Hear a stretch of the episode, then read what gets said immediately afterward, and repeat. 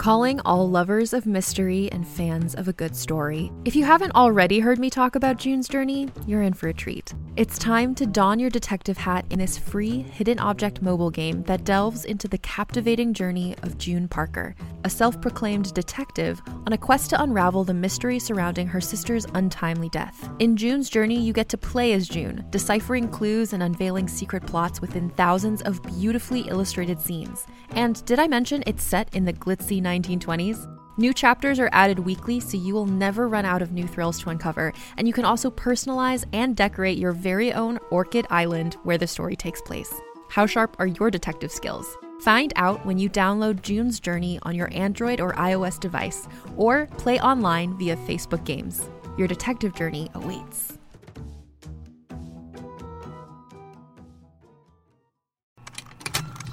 Contained herein are the heresies of Radolf Burntwine, erstwhile monk turned traveling medical investigator. Join me as I uncover the blasphemous truth of a plague ridden world that ours is not a loving God, and we are not its favored children. The heresies of Radolf Burntwine, coming January 2nd, wherever podcasts are available.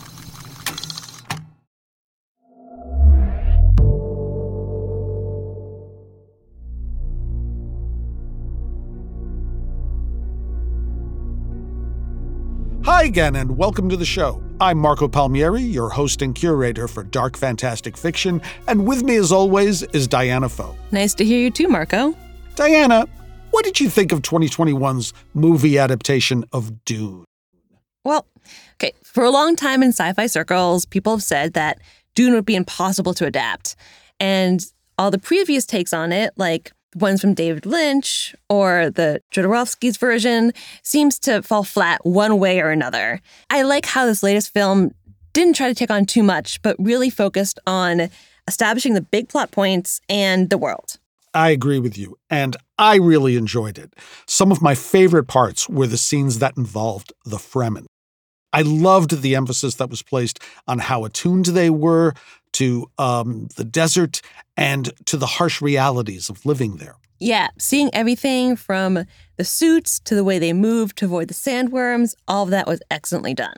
I think audiences appreciate it when storytellers put effort into their world building and depict it persuasively. They achieve it best when the characters feel like part of that world, as the Fremen do on Arrakis, which is as good a segue as any to our next story. Yeah, in our next story, on a harsh desert planet, where souls of the dead are resurrected into the bodies of beasts, a young widow grieves for her husband and the danger he presents to her clan after his death. This is The Widow and the Xir by Indrapramit Das and voiced by Deepti Gupta.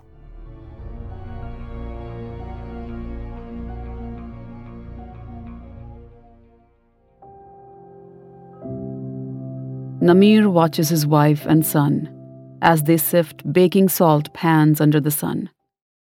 They help gather the wet mounds of white clay that will be turned to dry powder later.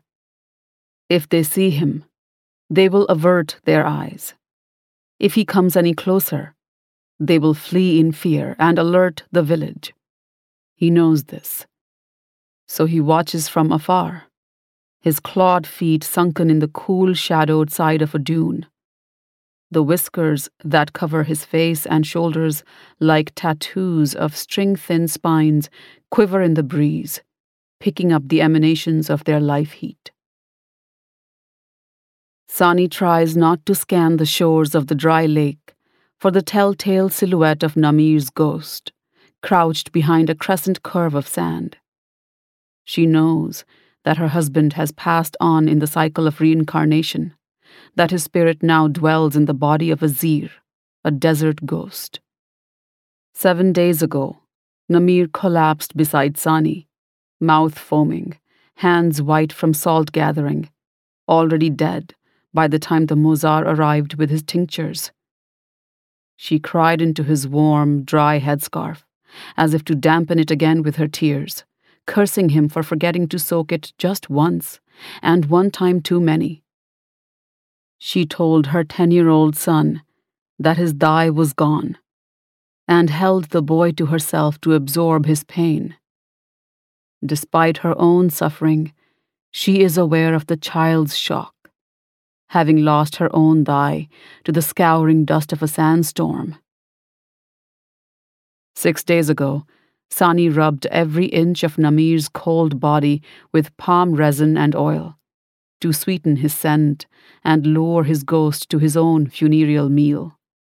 She wrapped him head to toe in death shroud, leaving the last three feet of its cotton length free, so that she could use it to drag him from the tent to the edge of the village. She unwrapped the shroud and kissed his resin candied lips at the end of this journey, arms aching, her son by her side, the tents of her village behind her, the other widows and widowers watching in silent recognition. She laid her husband to rest on the dunes under the light of Heshan Bahal, the world ghost, its vast half sphere blazing with the light of the set sun, its rings a jewel bright scythe slashing the dark sky. She said goodbye to Namir, whose time on this world as a man had ended, and she left his body unclad and alone for his new shape to feed on. Five days ago, by dawn's sun, she saw that the corpse was gone, and knew it had been taken and devoured by the juvenile Xir that had caught Namir's spirit in the desert and come to the edge of the village, drawn by the scent of its past body. She lit incense in the temple tent, one stick for each of the three carved salt idols. The cat, holder of the embryonic spirit, the human, holder of the median spirit, and the Xir, which looks like cat and human both, but is neither, holder of the ghost spirit. By this trinity, she said a final prayer for Namir's journey onward. Four days ago, she joined the work of the village once more, and saw for the first time the Xir prowling at the edges of the village, even during the day. Sani knows her time of grief is over, but yet she finds herself looking for that Xir she knows is her husband's ghost. When her son turns to look, she covers his eyes with her hand and turns him away. It's bad luck to look at ghosts, Dimir, she says, and bites down on the air in her mouth as if it were a Sadiq's bit. Every time the village moves to a new location, Sani and Dimir, along with other wives and husbands and sons and daughters who have lost their loved ones, come to the edge of the tents at night, their tapers glowing in clay cups to draw a line of light in the dark beyond the village. There, at the edge of the desert gloaming, they leave their pots of meat and broken shell boiled in milk, leftovers from the communal supper, as an offering of respect to the ghosts of their families. It is also a deterrent to keep them from seeking prey in the village. In the mornings, the pots are always empty, except for a few shattered remnants of shell. The Xir are hunters, but they will scavenge too, like any wise creature of the desert. Namir tears the tender strings of meat from the giant beetle's head in the pot, lapping up the smoky milk that it floats in with his long tongue. He uses his clawed hands to turn the chitin skull, punching holes in the shell with his long, curved, thin tusks to free knots of white flesh. He pulls away the remnants with smaller but sharp teeth. He recognizes the taste of the spiced milk, and like a sudden fever, is struck by the image of his wife Sani in the supper tent, sitting on the other side of the palm leaf mat, where the dripping hunks of boiled beetle, still ensconced in cooked shell, are ladled. There are many hands taking food from the pile, but his eyes go only to hers as she plucks an eyeball, berry black and soggy, and pops it into her mouth, mischievous and quick. She sits next to her dai, but doesn't seem bothered by this as she eyes Namir flirtatiously through the pungent veil of steam rising off the supper. It is weeks before he will ask for her hand in marriage. Namir hurls the beetle's head away, a growl rippling through his body, his whiskers snapping upright. In the bright light of the stars and the world ghost, the multicolored sky diadem of its other moon worlds, he can see other ghosts picking through the other pots, all solitary, staying away from each other, their shadows long and lonesome on the sand. A female watches him from afar, tusks stained with the blood of some kill from earlier in the day, her eyes lit amber. The whiskers on her back and shoulders quiver in a wave, a signal. He remembers Sani looking at him through the steam, her lips shining with milk, silent beckoning. A kiss outside in the dark, the two of them tangling into one at the edge of the village, unafraid of ghosts. Namir whips around, looking towards the village, expecting to find her there standing at the edge. She is not. There is no one. The tents are dark, the humans all inside, asleep, the portals drawn closed to shield them from hungry ghosts, from him. His lips peel back from his teeth as he refuses to meet the gaze of the female, and instead lopes away from these remnants of human food, filthy with his memories of a life that has ended. He can feel the other Xir looking at him, the fresh juvenile, only just illumined with a spirit that still yearns for its previous existence. Or perhaps they can't even tell. Perhaps they don't even know anymore that they hold spirits that once lived in humans. He can't speak and ask them. He runs. When Dimir wakes to the ravening scream of a Xir, Sani is already awake and ready to hold him close and kiss his head.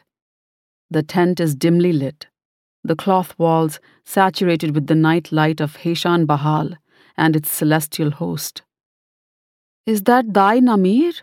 Dimir asks, face covered in his sweat, eyes wide and blinking fast to rid themselves of their tears. Is he? Is he sad because he's dead? I don't know if it's him or some other ghost out there, Dimir, but Namir isn't sad. He's not your Dai anymore. He's a Xir, and they don't know sadness. He'll forget he was ever a man, and when he dies again in the Xir's body, his spirit will finally go to Heshan Bahal, the world ghost, to meet every life that has ever passed away on this or any of the world moons. If thy Namir isn't sad, why does he still come and watch us? She looks away from her son closing her eyes, not wanting to answer. She forces herself to speak. Don't look at it, Dimir. I've told you. Don't look at the ghosts. They're hungry, that's all. They're hunters. If you see one, look away. And don't ever try and sneak away from the village to see one. Dimir sniffs, taking a shivering breath. The desert is theirs at night. You must respect that. Promise me you won't go looking for Namir, she says, squeezing his small shoulder. He nods. I promise, Zaisani, he says. She smiles at his sincerity and combs back his black hair with her fingers. Come now, no more crying. We must be strong for the village. We have much more salt to gather, and beetles and game to hunt, and cattle to raise before summer comes and we must reach the steppes. Our time for grief is over. And so it was. He would have to learn that. And so would she. Sani sees Dimir crouching near the tent's portal. He's stroking a cat, its sand white coat puckered and patched with scars. Its sky blue eyes are narrowed, squeezing out rheum, its ears flattened. It is an old cat, one that Sani has seen stay close to their village and follow their caravan when they move. Old cats sometimes stay longer than others in the village to get leftovers because they are slower and can't compete for prey or scavenge as well as younger ones. Careful, Demir, she said. She remembers trying to pet any and all the cats that wandered through the village as a child and being scratched and bitten often. They don't always want to be touched by us. This one does, says Demir, patting the creature's fragile head. She can hear the subtle grumble of its purring even from where she's standing. She has to admit that this one seems happy enough, luckily for Demir. I gave it some scraps of the cured meat, Demir says, still looking into the cat's face. He sounds sheepish. Demir, I don't have to tell you. They don't need to be fed. I know, Zaisani, but he's going to die soon. Sani holds her breath and nods. Yes, he is. Dimir looks up with his pale grey eyes, and he has never looked older to her. When he dies, he'll come back and become someone's dai, won't he? She smiles, bends to brush her hands across his smooth chin. He will. Good, he says, nodding as if satisfied by this simple answer. Sani wants to hug him, tell him she's proud of him. She wants to tell that she's envious of his strength. She lets him pet the cat. When the next hunting trip is announced, Sani takes the long bow at the corner of the tent from its rest, running her fingers along its coarse stave, etched with her and Namir's names, his script work, a delicate tracery along the edge. Sani had watched Namir carve the bow on the week of their marriage. He had hacked away the fossil wood heart of a fallen, desiccated megacactus dried out by flash fire, swinging his talwar like a little boy, his black curls flying. She had helped him treat the wood and shave it down to a stave, then watched with a pang of pride as he turned serious but still boyish, tip of tongue sticking out of the corner of his pursed lips as he smoked the stave over a fire and bent it little by little, with the care of an artisan. She had waxed the string, tested it with her jaws, laughed at his arousal as he watched her do this. Namir had let her slip the end of the string through the first notch, and then taken it and threaded it through the second, tied it tight and strong. The day they were wed, they went with a hunting gathering party to the edge of a guelta lake its rocky shores clad with scores of iridescent boulders, a swarm of basking beetles. The gatherers pried beetles from the ground, hands wrapped against snapping jaws, shoving the giant insects into sacks that would lull them to sleep. The pickers plucked clusters of dates, or dug under boulders for the fat black mushrooms the beetles often ate, or filled skins with water. The hunters searched for prey. Together, Namir pressed up against her back, his hands guiding hers, helping her pull back the taut string with his thicker wrists. They shot the bow for the first time. Their arrow found a young seahead, killing it immediately. It was just large enough for the both of them.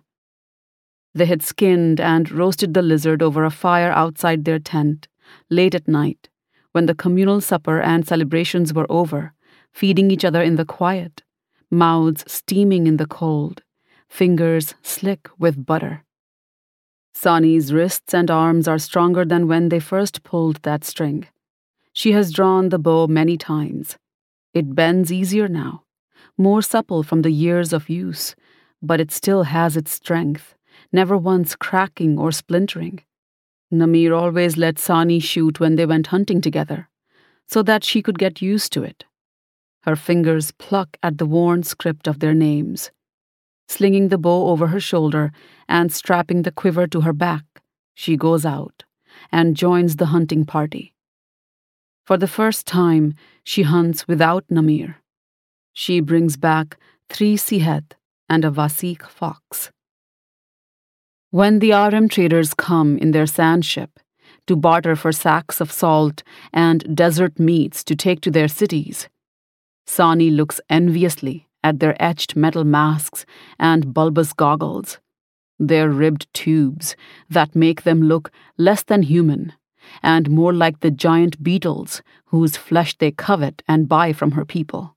But she knows their strange suits protect them from the desert. They have to lose no husbands or wives to the heat of the sun, or the fangs of rogue ghosts, or the scathing knife winds of sandstorms. She has seen the spires and minarets and ziggurats of the Arem cities on the horizon, glowing in the night like distant burning palaces. She has seen their false stars rising up, leaving glowing scars against the sky. The Arem cut themselves off from the reincarnation cycle in their cities. They send their ships into the sky, hoping to one day travel in them to the other world moons, to Heshan Bahal itself a terrible folly that only they can one day discover the price of. She has always feared for them, for their fates, their spirits evaporating into the cold void between the stars instead of ascending to the world ghost. They have become ghouls in their sprawling, far off cities. But now, she looks at them and envies them and their strange lives. They fear nothing, it seems not even the Xir, whom they hunt sometimes for their pelts, though this is never mentioned during trading camps, because they know it is taboo here. She walks amidst them in the shadow of their sandship, its great hull looming huge over the trading camp like a rusty axe blade, its crowning fan of solar foil sails reflecting a flickering rain of sunlight over the cluster of makeshift stalls. Because of their suits, the Arem always make her fellow villagers look small and vulnerable as they barter and trade. Mostly, they trade with skins of precious water from their city's deep wells, each gourd the size of a child. The air is filled with the sounds of haggling, the rumble of the ship's mysterious engines. Sani touches one of them on the arm. He flinches and pulls back his arm to look at her. His goggles hide any trace of the humanity he shares with her. What do you see up there when you send your ships out to the sky? Have you seen others on the world moons? Have you seen past the clouds of Heshan Bahal? asks Sani. I don't understand, Nomad. If you have something to trade, step to the mercantiles, he says, his voice warped by the mask, his accent strange as he speaks her language, foreign to him. She sighs and nods. So it is. Listen, she says loud and clear. She checks to see where Demir is, running around the stalls with other children. Listen to me, please. What is it? he asks. You are a hunter. You have blades and guns. Yes, they are not for trade. I don't want them. Just listen to me, I beg you. There is a Xir following our village. Please, after you're done trading here, go away, go far from here if you must hunt the ghosts. Don't hunt around here. The Arem hunter's gloved hand goes to the handle of his sheathed scimitar. He looks around. Are you threatening me, nomad? Sani raises her hands, palms open to show she has no weapons, and shakes her head. No, no. Listen, my husband is dead. He is now a ghost, and he follows our village still. I don't want his ghost to be shot and flayed for its pelt, like some ignoble, spirit empty beast. Please, just go far from here if you must hunt. That is all. Please. She realizes she is trembling. She has never before spoken to one of the Arem, has only watched them barter with the village traders. The hunter's breath hisses in and out of the mask. She keeps her hands open and visible. The mirrored lenses flash with sunlight, the ghoul, spitting fire from its eyes. His hand moves off the handle of the scimitar. He twitches his head, almost imperceptible, and walks away. Heavy boots leaving craters in the sand. She touches her chest, feeling it rise and fall, wondering if it was a nod she saw. She feels lightheaded, selfish, sweaty. Namir watches his wife and son sifting the salt pans from afar, wishing he could come closer to see what they look like. He is now tracking them almost entirely by their emanations, his whiskers bristling always to catch them in the breeze. He is glad he can still sense them, but he is forgetting what they look like. He still holds on to the memories of Sani looking at him through the steam, tonguing the boiled eyeball into her cheek with a grin, of their first kiss in the cold desert night, shivering in a shared shawl, of watching his glistening newborn suckle his Zai's breast under the dappled shadows of an oasis, of little Demir taking his first tottering steps onto the tender flank of a dune. But their faces are blurring, melting away the details of each moment becoming confused. He wants to come closer to them, to see their faces again. But he resists, digging his claws into the packed sand. A growl rattles through his clenched teeth, his lips peeling back to bare fangs. Sometimes, breath shallow with shame, Sani gives Demir a sleeping tincture with his supper water once he is deep in his dreams, she smooths back the curls of his hair, kisses his forehead. Then she wears the bow and leaves the tent to go to the edge of the village. There she waits. If a vasik or a giant scorpion comes near, she readies the bow, though they never make her shoot. She waits until the shape of Namir's ghost appears crouched on the dunes a sharp silhouette against the soft, swollen cloud seas of Heshan Bahal. She wants to say his name, but doesn't, knowing that it may well attack if she draws its attention too much or confuses it. But despite the fear that tightens her throat on these night walks, wrapped in her shawls, she feels nothing but relief when she sees Namir's ghost still there, prowling at the edge of the village. It hasn't forgotten yet. She wonders if she would walk up to it, offer herself to its jaws and tusks and claws. If Demir weren't alone and asleep in the village, blissful in the knowledge that his Zai will be there when he wakes, she wonders what it would be like to be a ghost next to her husband. Namir travels across dune seas, through forests of megacacti lit by the flaming curtains of fire jacket hives, through rocky nests of giant beetles, their black moisture gathering exoskeletons gemmed with condensation, through oases where he hunts herds of horned garad and placid sadiq through diamond clear sheets of precious water. He follows the shoreline of the great dried salt sea always behind the village as it moves towards the cooler steppes and mountains where its inhabitants will roam for summer.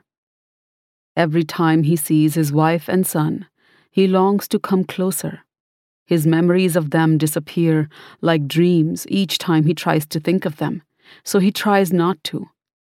It saddens him that he cannot remember what they looked like, once through human eyes. It saddens him that they are beginning to look like different creatures entirely, that his body reacts to their presence and the presence of their fellow villagers with a tense hunger. But a Xir cannot show sadness as humans can. So he watches.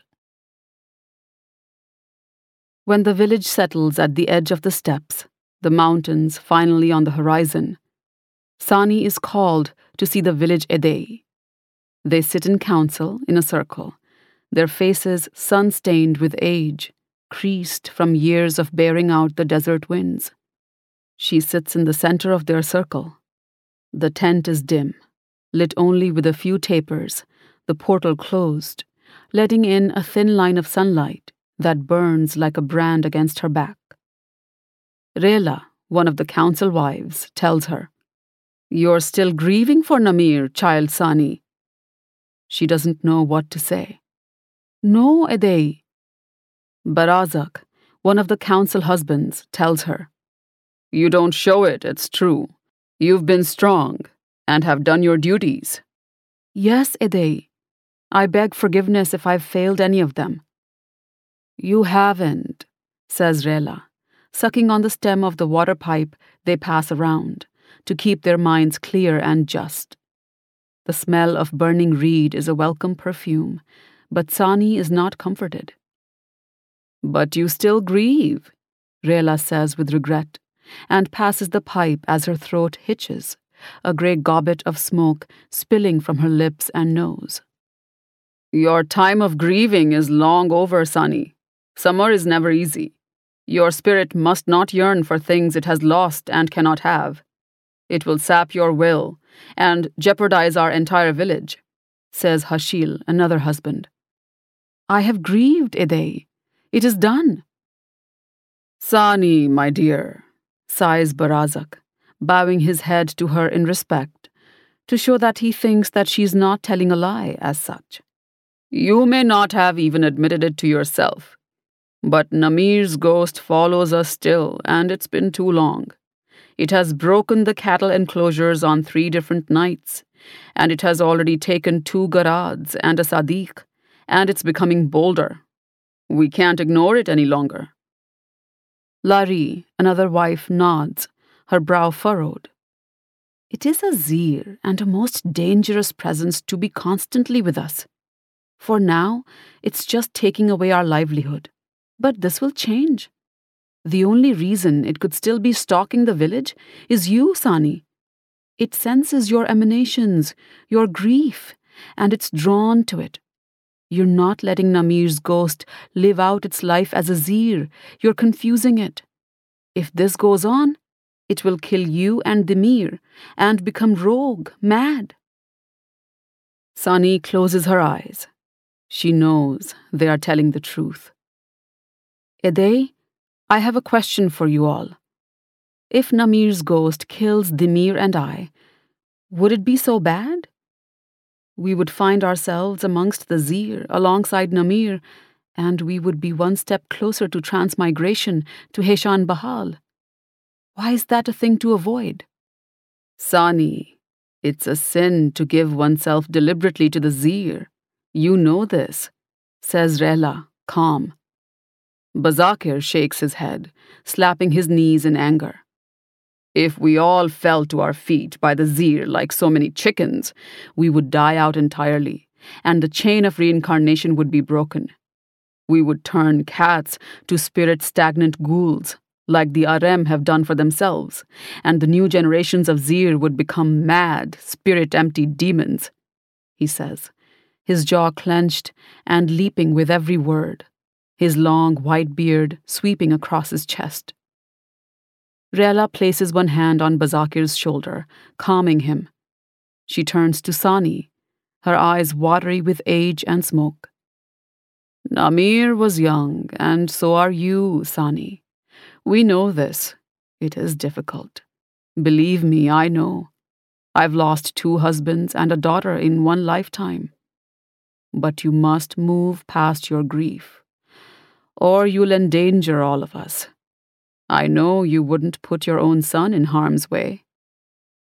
Sani feels a sudden stabbing shame at her insolent question, at having even thought of allowing helpless Demir to be slain. In her lap, her hands turned to fists, nails digging into palms. I'm sorry, Edei, she whispers. Don't be sorry, dear Sani. The world is cruel, but who knows how much more cruel the other world moons are to their people, or how much kinder? It doesn't matter as long as Heshan Bahal remains in the sky, says Rela. What would you have me do, Edei?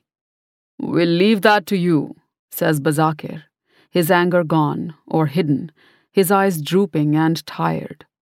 You know the judgments.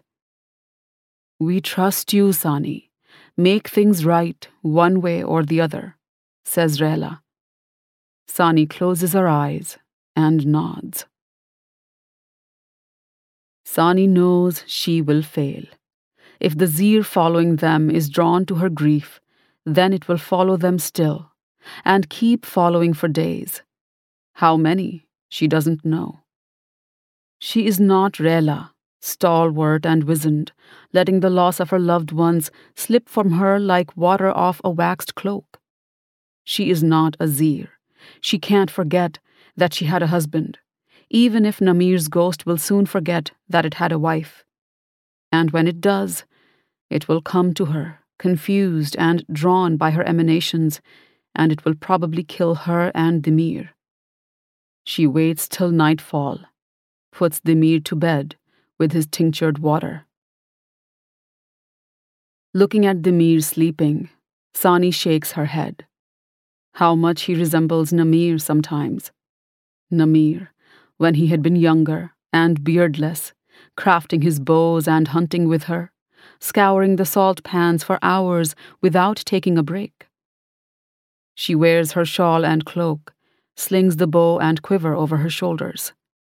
She bends and kisses her son's forehead, his little onion bulb nose. She blows out the taper in the clay cup. The smoke rises like a silk string in the line of Heshan Bahal's beckoning light, which slips through a parting in the curtain. Sani steps outside. Sani walks beyond the edge of the village and into the steppe. The mountains in the distance are coal black daggers stabbing the luminescent curve of Heshan Bahal, whose rings have tilted to a razor thin line now, so sharp against the black night sky that Sani feels like she can hear its humming song as it slices the celestial void. The night is so clear, she can see the swirling of the world ghost's cloud seas the black spots of shadow cast by its eclipsing world moons. The grass of the steppe shimmers with its reflected sunlight, golden green waves lapping in the breeze, clamoring at her hips. Her every breath is crystalline against the stars as she looks up. She stamps her feet to warm herself, feels the pull of this gem like orb she stands on, while it takes its eternal journey around Heshan Bahal. It may be cruel, but how can she not forgive its cruelty?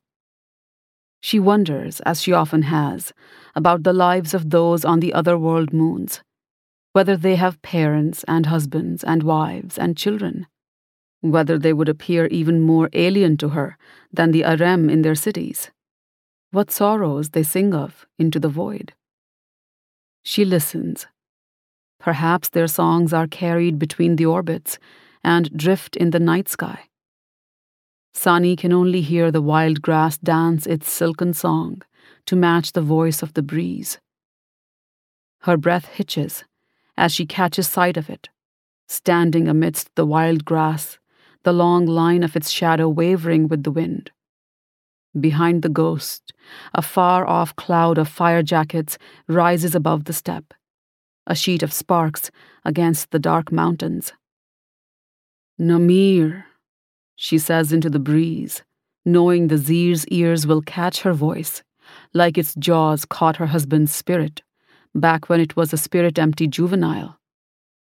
She lets down the bow from her shoulder, rests an arrow's neck against the notch Namir carved into the center of the stave. As if imitating the surrounding sea of wild grass, the whiskers on Namir's ghost bristle and wave. Namir's ghost recognizes the name on the wind. His name. Like a canker, it sticks to his spirit, not letting go, blinding him with a pain that has no physical source, that is everywhere at once. His whiskers lick at the emanations of the woman in the field. He shakes his head, snapping his jaws to rid himself of that name, which somehow comes from her. His body is drawn tight like a bow his hackles raised, whiskers snapping. The ghost screams, a noise so piercing and mournful that it wants to send her own spirit fleeing from her body. Sani flexes her hand, trying to lessen the tremors in her arms and fingers. The Xir is crouching low. A sign. It is about to charge. Yes. Come to me, Namir. I'm here. It is my grief that pulls you here. I'm making you suffer. I'm the one keeping you from living your new life. I will not, I will not have that, she says, nocking the arrow and pulling back the string, her string hand inches from her cheek. It is forbidden to give oneself as willing prey to a Xir. It is forbidden to hunt a Xir. It is not forbidden to kill a Xir in one's own defense, or to die defending oneself against it. Live a good life, Dimir. She mouths her prayer. Her arms start aching immediately, and she grits her teeth. Namir's ghost charges. No scream, no roar. A silent wound slashes across the grass of the steppe in its wake. It covers 50 feet in a few seconds, faster than Sani expected. She raises her aim slightly. Its bristling shape is 10 feet from her when she lets the arrow sail, looking straight into the flashing shards of its eyes. She is knocked off her feet by the impact against her. Shaking, she gets up, her body surging with the urge to run. But she knows there is no need to, even if her body doesn't. She wouldn't be getting up if the Xir had reached her with full strength. The arrow rests in the ghost's cheek, just underneath the ember of its eye, a place where she might have kissed his human body once, right before they fell asleep in each other's arms. She had been aiming for the throat or the forehead. The arrowhead is buried inside the skull, probably just in the quick of the brain. A little shallower, and she would have been dead. It is a near perfect shot, one that she could not have made without Namir's years of guidance. He can finally see her face, but he sees nothing he can recognize. He sees a human antagonist, a frail, small thing that has somehow taunted and defeated him. The stinger she has left in his head blossoms into a numbing pain, wiping away his confusion. He sees himself, Xir. He sees his life, unlived, hunting among the dunes, sleeping under sun warm sand, mating under the bright night sky, grooming his infant until it is old enough to venture alone. He tries to get up, to go and live this life. He can't. He feels his breath leaving through his mouth, drawn outwards as if called, and his eyes focus on the great blazing circle in the night sky. Sani rests one hand on the furred face of the ghost. Its whole body vibrates with one low growl. Its golden fur glitters, feathery dark stripes fluid, shifting as its senses seize. Fangs revealed in a foaming grimace. Steam rushes from its mouth, misting the beautiful tusks that curve outwards from them. They look shockingly fragile. Sani wipes her eyes. Wait for me in Heshan Bahal, she says, gripping the arrow's shaft in one shaking hand and shoving it deep inside the ghost's head.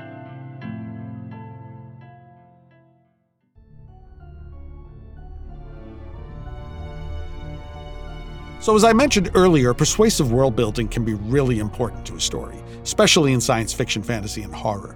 And I bought in completely to the beautifully sad story of this family, their community of nomads, and their lives on the desert moon of a giant ringed planet. So much is packed into 40 minutes of listening. It's a skill that Indra uses very effectively.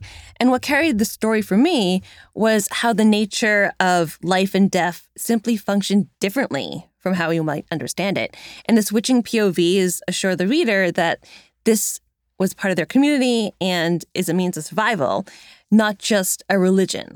I was absolutely fascinated by the reincarnation model Indra describes, that you basically have to live the life of a wild animal for a time, hovering at the edge of the life you once knew, even at the risk of harming your loved ones before you can move on. Indra Das has an incredibly vivid imagination, and he brings so much emotion and humanity to his fiction. We've featured several of his stories on this show, among them Breaking Water and The Muses of Shuyedan 18. So if you haven't listened to those stories, please give them a shot. They are wonderful listening experiences. Mm-hmm. He also wrote the novel The Devourers, which is about men who shapeshift into animals. And I wonder how many themes he played here carried over into his later work. That's a really good point. And, you know, I think The characters are what really came to life for me in the story. The powerful love between Sunny and Namir, and the grief uh, Sunny and her son live with as they try to carry on without Namir. The same grief that keeps his ghost tethered to her tribe's camp and to the memories of his old life. That emotional cord, which can't easily be cut, you know, I love that. The metaphor that you have to literally kill your source of grief in order to survive it is just so powerful. Yeah, I totally agree with you. And I don't want to forget to mention the narration because Deepti Gupta could narrate a tax return and I would be mesmerized. She's just that good. And I thought she brought every moment of Indra's story to life. Mm-hmm. Totally. Well, that's all the time we have. Join us for our next episode when we visit a woman who defies the usurper to the throne and is left hanging onto her fate, at least according to a fortune teller's cards. And if you're enjoying these stories, don't forget to leave us a five star review on any platform that hosts our show. It'll be appreciated. Until next time, pleasant nightmares. You're listening to Stories to Keep You Up at Night, created and produced by Realm, your portal to another world. Listen away. Stories to Keep You Up at Night, episode 52, features The Widow and the Xir by Indrapramit Das. It is produced by Marco Palmieri and Mary Osadolahi, associate produced by Alexis Latshaw, and executive produced by Molly Barton, Julian Yap, and Marci Wiseman. Hosted by Marco Palmieri and Diana M. Pho. Performed by Deepti Gupta. Audio produced by Tidef Studios. Additional editing by Angela Yee. Original theme by Hashem Asadolahi, featuring drummer Andrew Niven and mixed by Max Kuttner. Cover art by Kendall Thomas. Find more shows like Stories to Keep You Up at Night by following Realm on Apple Podcasts, Spotify, or at realm.fm.